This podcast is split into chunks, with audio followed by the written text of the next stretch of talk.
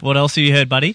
Next one, the Melbourne Demons finals for the first time since 2006. 12 long years it's been.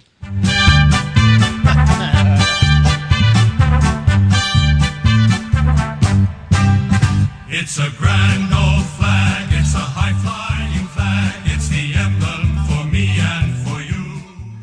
Sorry, lads, just had to play that. It's been a long time. My voice hadn't broken the last time the Demons played in the finals. So, How happy are you? Do you oh. know what to do?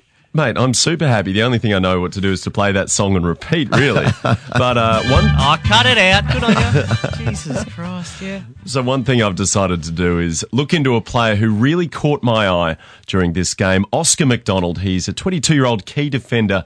Becoming a key member of this Demons backline, especially with Jake Lever going out through injury. Now, he's out of contract at the end of this season, and you, you know, we've got one home and away round to go. What's his situation now?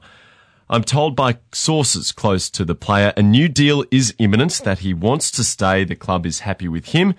He's happy with the club, and that both parties are in the process of working out a deal. Expect an announcement in the very near future. Would be surprised if there isn't something on this before the Demons 2018 campaign is over.